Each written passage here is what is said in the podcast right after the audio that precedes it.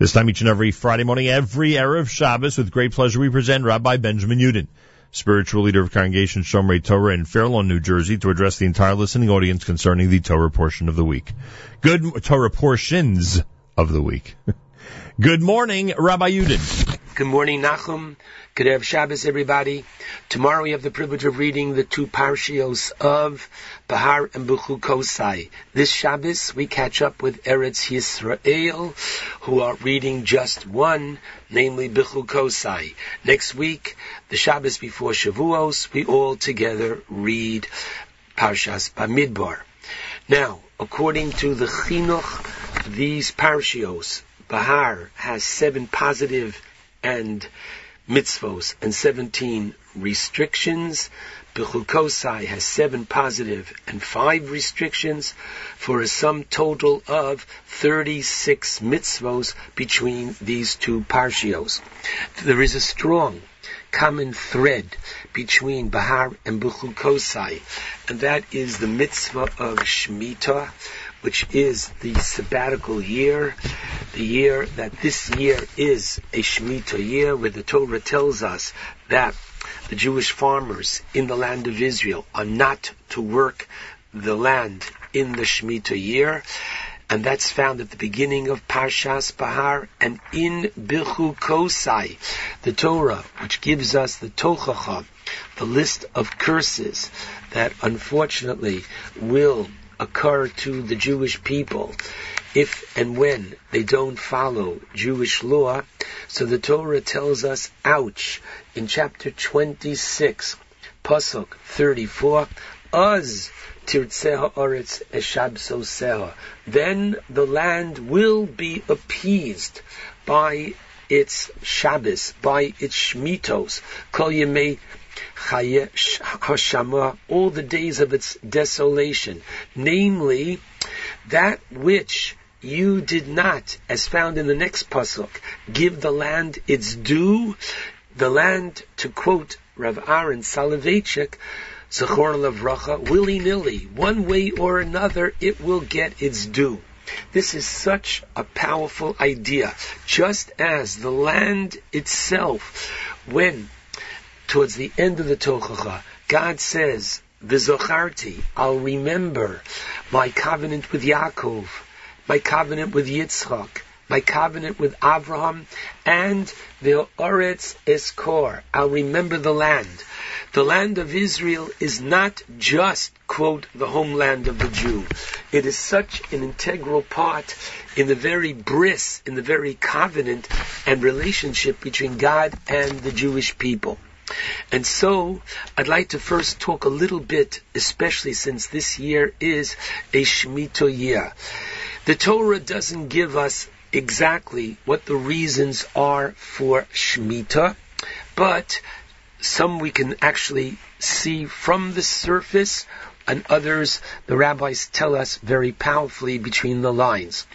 So the Rambam, Maimonides, in his Moreh Nevuchim, in his Guide for the Perplexed, in Book 3, Chapter 39, tells us two primary purposes for Shemitah. Number one, as we find in Parshas Mishpatim, the Ochlu Evyonei Amecha. Amazing, that sign that you're permitted to have on your field the first six years, which says no trespassing. After all, it is your land. That sign comes down, and the Torah says, "V'ochlu evyonei amecha," literally, and the poor of your nation shall eat. In other words, no one is born a nice guy. We are made into nice people. We are taught to be nice people. And how are we taught? The Torah teaches us to be a nice person by literally allowing the poor of our people to come and eat from our land. This concept and principle of generosity is one that is inculcated as part of our nature. That's number one that the Rambam mentions. And second of all, a practical thing, namely that the earth in order that it should be more fertile, so we allow it to lay fallow. But that in of itself is something that you must stop and say, while most of us listening are not farmers, we can appreciate crop rotation. The farmer works the land a year or two and then rests gives the land a year of rest and resumes to so do.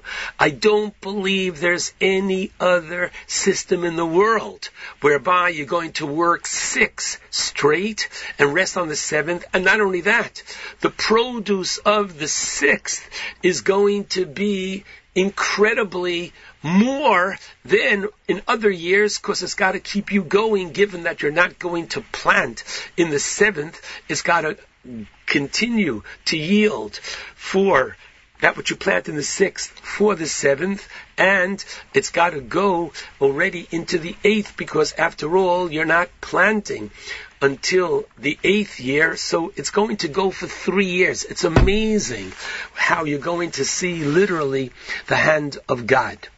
The chinuch in Mitzvah 84, in Parshas Mishpatim, where the Torah mentions Shemitah the first time, so the first thing he speaks about is number one, this quality of vatronut, this quality of training the person to give. Now listen carefully.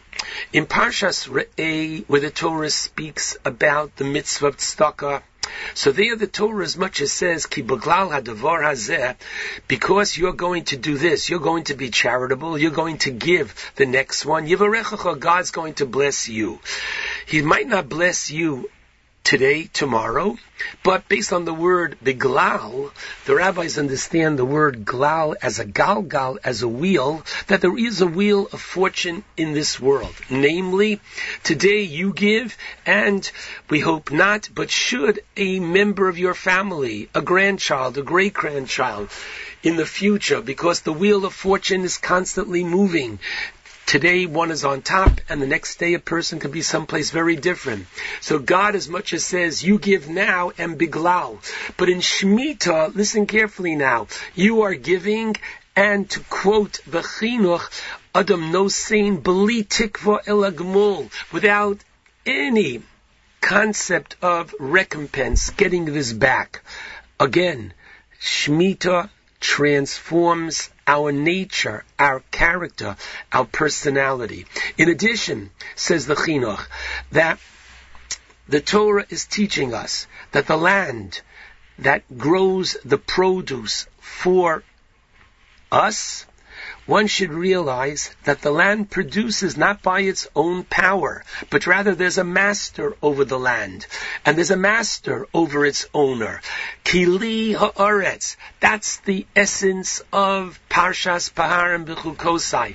The land belongs to God, and that's why shortly thereafter you find laws of proper business ethic. I can't overcharge somebody. And if I do in accordance with Jewish law, the sale is going to be batil. It's going to be nullified because there is someone who is ultimately watching the store because ultimately the store is his. In addition, continues the chinuch, Yosifu Adam bitachon b'shem Yisbarach. A person, as a result of the Shemitah year, gains greater belief in God. Because ultimately God is saying, you don't conduct yourself in the seventh year as normally you would, and somru, as the Torah says, and if you're going to ask, my goodness, how is the economy going to continue? How am I going to support my family? So God makes a promise that no other religion, no other Bible in the world could ever have. You want to know why? Because no other God, there is no other God that controls the world that could say this.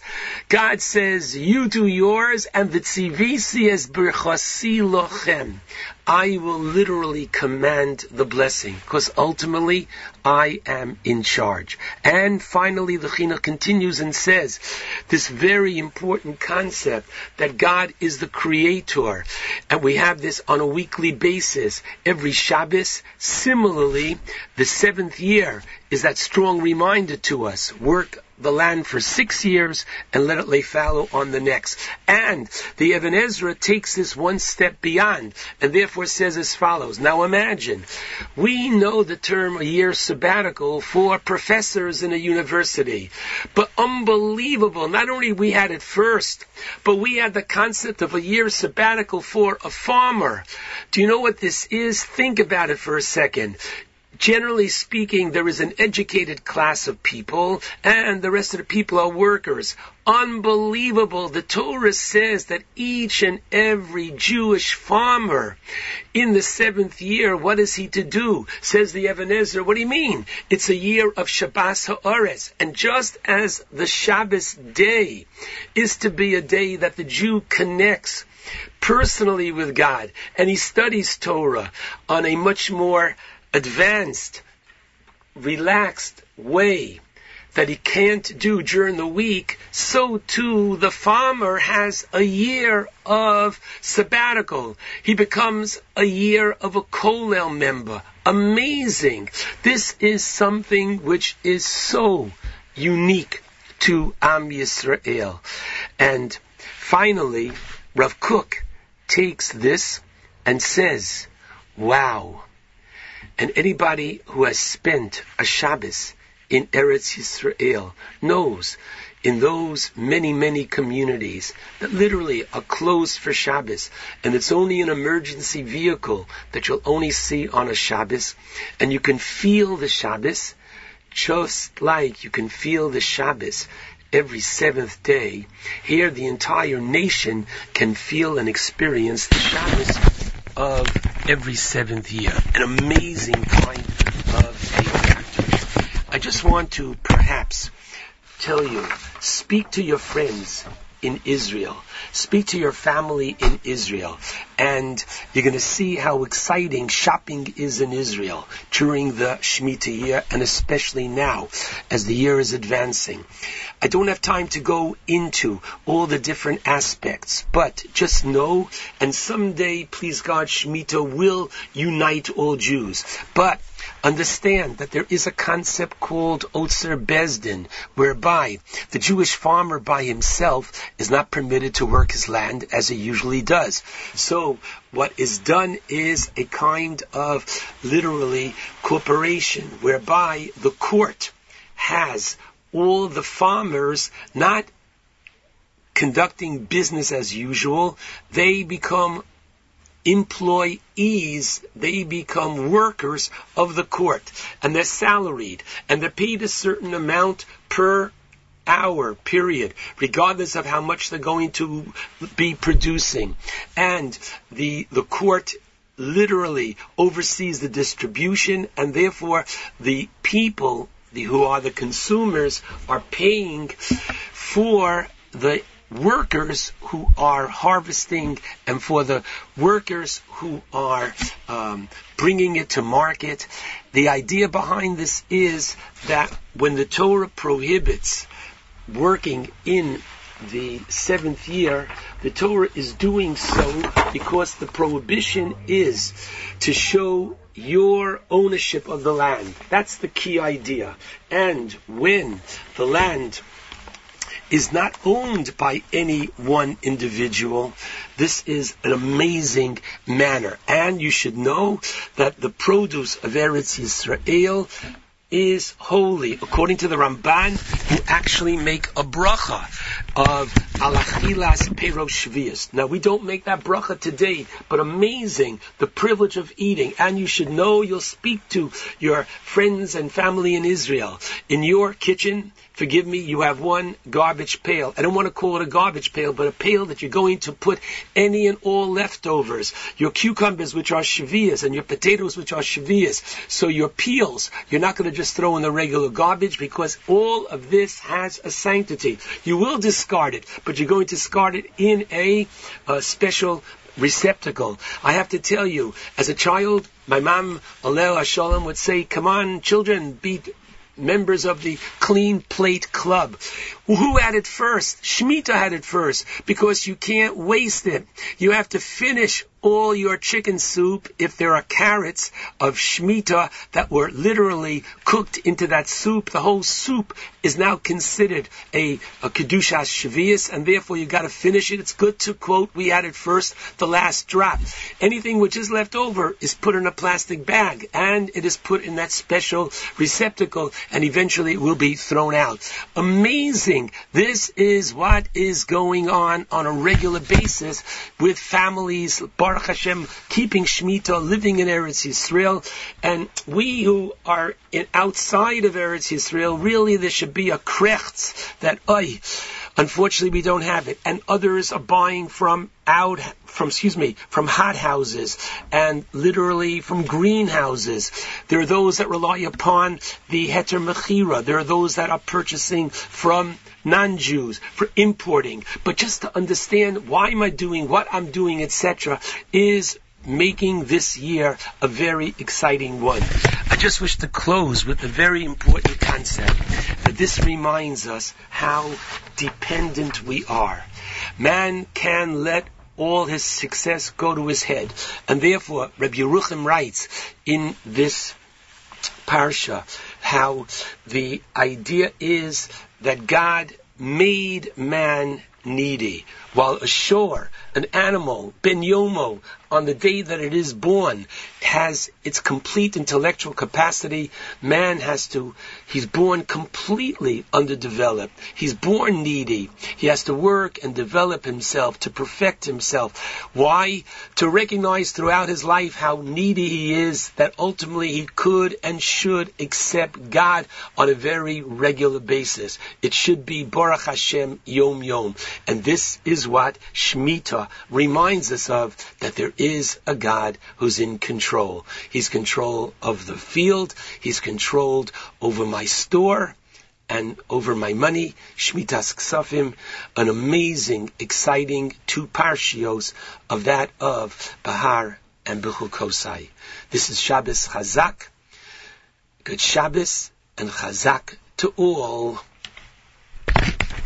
Shabbat Shalom to all.